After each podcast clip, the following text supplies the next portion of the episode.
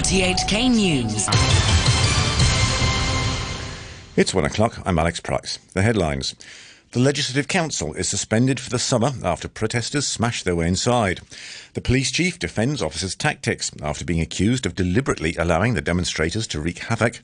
And the chaotic situation sees Carrie Lam meet the press for the first time in two weeks. The President of the Legislative Council says meetings scheduled for the next two weeks will be cancelled because of the extensive damage caused by protesters who stormed the LegCo complex yesterday. The decision means there'll be no more meetings before the Council's summer recess. Andrew Leung said the power supply and fire safety systems have been damaged and can't be repaired quickly. He condemned the protesters' actions. As the Chairman of the LegCo Commission, I'm concerned about the working environment and safety of the colleagues of the Secretariat. I believe many Hong Kong people will share the same feeling with me, that we are saddened by what happened last night. For the best interests of Hong Kong, I hope that all of us could find a way forward rationally. Mister Leung explained why the Chamber would remain out of action for so long. Right now, LegCo is a big crime scene. And I think, you know, uh, the police have to gather enough evidence so that they can enforce the law. Uh, the rooms may not be damaged, but our security system, our fire services, our lifts, and also our backup, you know, our system, you know, the voting, uh, the quorum belt, uh, the voting belts need to be tested uh, before we can resume any meeting. Meanwhile, the Executive Council is holding its weekly meeting at Government House as government headquarters remain closed. A brief statement from the Secretariat of ExCo indicated there would be no usual press briefing beforehand. Police have put up barricades around the LegCo complex while the clean-up process begins. Richard Pine reports. The government complex and the Legislative Council still bear the scars of what happened yesterday evening. Piles of umbrellas and makeshift barricades are heaped up at entrances. Glass at LegCo is smashed and cracked, and police are patrolling around the outside. Cleanup crews are only just starting to clear up around the building, as office workers and passers-by stop to take photos of the aftermath of an unprecedented night of protests. These people were walking past the LegCo complex this morning and gave their reaction to last night's ransacking. They are fighting for something that the adults like us not willing to do. To me, they're heroes. No matter what, I will always stay by their side. I hope Carrie Lam would do something. I think they're so brave. They are still in the college or maybe even high school, but they already can think of the ways to draw attention. And actually, they are not doing very violent things, to be honest. They break inside, they break the glass, but all the historical things inside, they didn't break it. Even they put money it's into the like vending machine or something, right? You can see actually they have their own thoughts.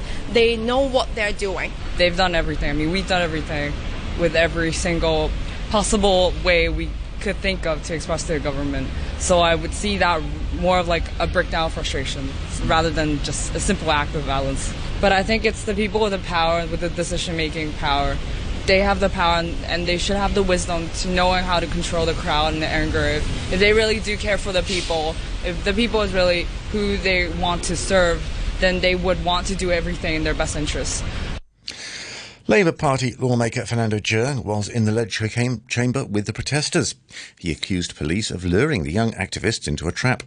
The police could have dispersed the demonstrators much earlier when they were trying to storm the LegCo building. They purposefully allowed the demonstrators to break into this building, to vandalise it. And I think this is a trap in that they want this type of scene to be seen by the public. By doing so, they would earn back some of the public support, which has been overwhelmingly siding with the demonstrators. However, the police commissioner, Stephen Lowe, denied police lured protesters into a trap.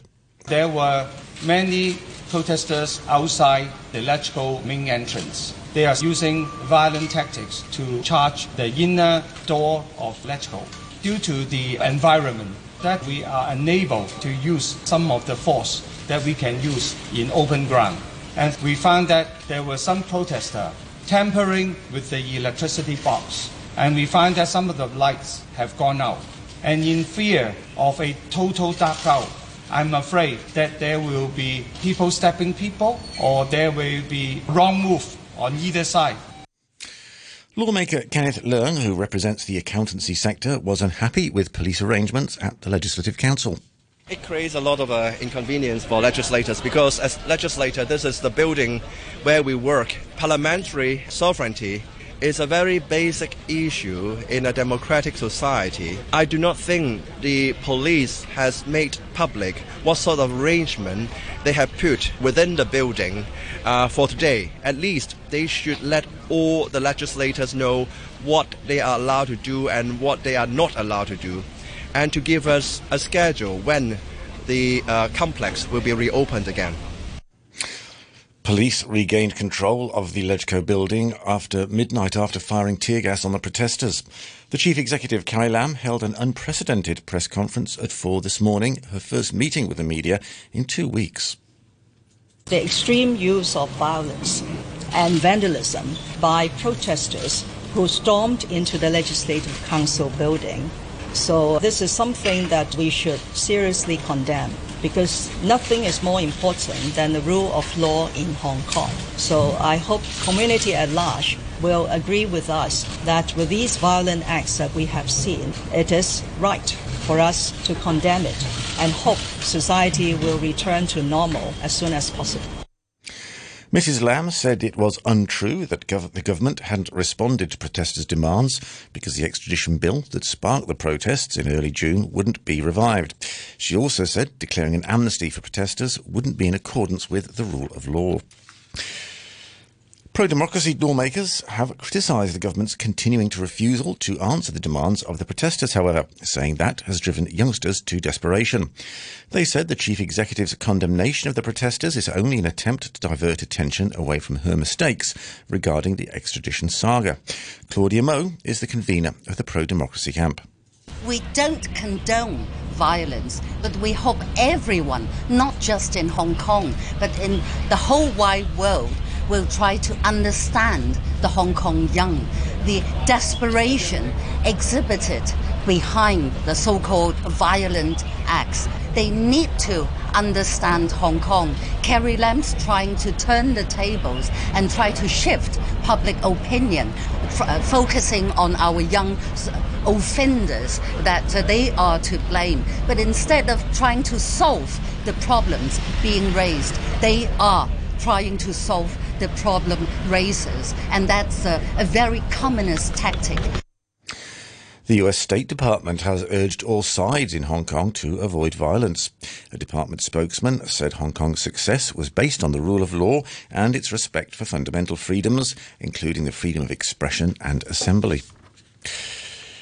In overseas news, scientists in Australia have used artificial intelligence to help develop a new powerful vaccine against flu. The team at Flinders University in Adelaide believe it's the first time a computer has used its own memory to design a new drug for use on humans.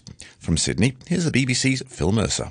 The computer's name is SAM, and Australian researchers say its new flu drug is a turbocharged version of existing treatments. It was fed information on vaccines that work as well as those that don't, and left to its own devices, without any help from scientists at Flinders University.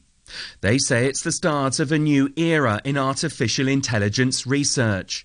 A clinical trial will soon begin in the United States, which has funded the influenza study. The White House says the United States will continue its policy of maximum pressure on Iran after Tehran said it had exceeded the limit on its stockpile of enriched uranium agreed under a twenty fifteen international nuclear deal. Washington said it had been a mistake to allow Iran to enrich uranium at any level. But the United Nations said Iran must stick to its commitments. The U N spokesman, Stefan Dujarik, said the U N Secretary-General was concerned over the breach. He encourages the Islamic Republic of Iran to continue implementing all its nuclear-related commitments as the participants continue to seek ways to overcome the considerable challenges the country faces. Iran has been trying to force the European signatories of the deal to reduce the effect of new sanctions imposed by Washington. Researchers have released genetically modified mosquitoes into a town in Burkina Faso in the hope they can learn more about how to control malaria. The infectious disease killed more than four thousand people in the African country last year. Here's the B B C's Louise Duast.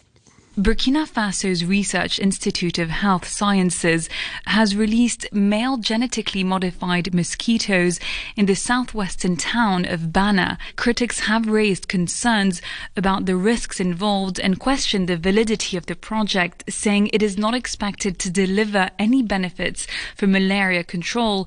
Target Malaria, a research consortium, says the release itself is not intended to reduce the incidence of malaria, but says it will enable them to collect important data to inform their research. More than a thousand people have been evacuated from villages in northeastern Germany as three wildfires have come together into a huge blaze. More than four hundred firefighters have been deployed at a military training site where the fires are burning, and there are fears that munitions stored there could explode. Here's the B B C's Damien McGuinness from Berlin. The fire started almost a week ago, and at first it seemed that the authorities had the situation under control. But things have now got worse again, partly because of wind. Police say they suspect three separate fires were started deliberately, but so far haven't given any details about who might be responsible and why. The smaller fires have now come together in one huge blaze, covering an area the size of hundreds of football pitches. And a short time ago, the Hang Seng Index stood at twenty-eight thousand nine hundred thirty-three, three hundred ninety-two points up on the previous close. Turnover was sixty-four billion dollars. And now, with the latest sports news, here's Adam Jones. We start with tennis. The first day of Wimbledon was full of drama and upsets. The fifteen-year-old American Corey Gauff defeated the five-times champion Venus Williams.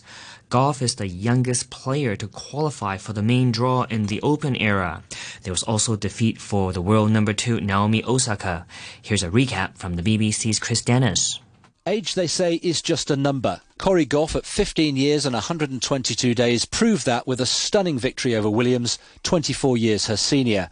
Gauff was mentally fearless, physically ferocious, and the teenager who had posters of Williams on her bedroom has matched her entire career earnings with this one single victory. Williams wasn't the only casualty on the opening day. Naomi Osaka, until a few weeks ago the world number one, was beaten by the Kazakh Yulia Putintseva on centre court.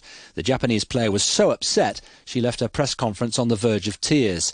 An hour later, on the refurbished number one court, six seed Alexander Zverev was dumped out by Yuri Vesely, and then over on court two, the young Greek Stefanos Tsitsipas, a serious contender for the title this year, followed him, beaten by the Italian Thomas Fabiano. At least Novak Djokovic made a winning start to the defence of his title. He overcame Philipp Kohlschreiber in straight sets. Inspired to take up the sport by the Williams sisters, Corey Gauff didn't appear to be overawed at facing her idol. I definitely had to tell myself to stay calm. I've never played on a court so big, but I had to remind myself that the lines on the court are the same, the court's the same size. The, everything around it might be bigger, but the lines are the same. And I just, after every point, I was just telling myself to stay calm. They say you should never meet your heroes. You have done now. First of all, what did she say to you as you walked off the court? And how important also has it been for you to have a role model like Venus, like Serena, to watch as you've grown into your career as well? Um, she just told me that uh, congratulations and to keep going and good luck. Um, after a match, I told her that just thank you for everything she did. Um, I wouldn't be here if it wasn't for her. Um, like I, I always wanted to tell her that. And even though I met her before, I guess now I had the guts to. To the N B A and the latest in the free agent market. The Golden State Warriors have secured the long-term services of their Splash Brothers backcourt of Klay Thompson and Steph Curry after Thompson announced his decision to stay. The five-time All-Star is set to sign for one hundred ninety million U S dollars over five years. It follows the departure of Kevin Durant, who decided to leave for the Brooklyn Nets. Elsewhere, the Miami Heat are working on a deal to acquire All-Star Jimmy Butler from the Philadelphia seventy-sixers. And there's still plenty of doubt about Kawhi Leonard's next stop. Leonard led Toronto to their first N B A title last month. The finals M V P is expected to meet with Raptors management tomorrow. The two L A teams, the Lakers and the Clippers, are also in the running. And that's your look at sports. Now to end the news, a reminder of our top stories. The Legislative Council is suspended for the summer after protesters smashed their way inside. The police chief defends officers' tactics after being accused of deliberately allowing the demonstrators to wreak havoc. And the chaotic situation sees Carrie Lam meet the press for the first time in two weeks. The news from R T H K. twenty-four hours a day. This is R T H K.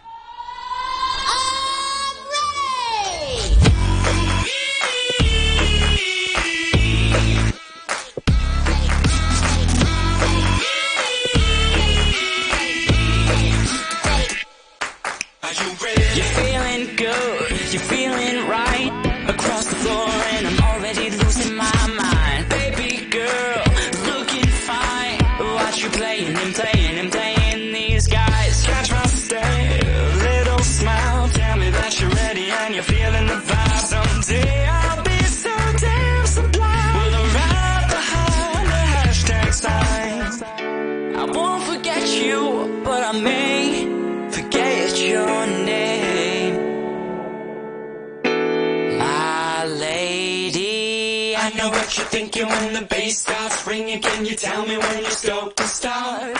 Are you ready for tonight, setting it on fire, and we'll dance until we're dumb in the dark?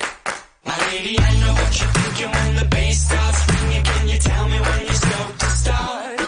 Are you ready for tonight, setting it on fire, and we'll dance until we're dumb in the dark?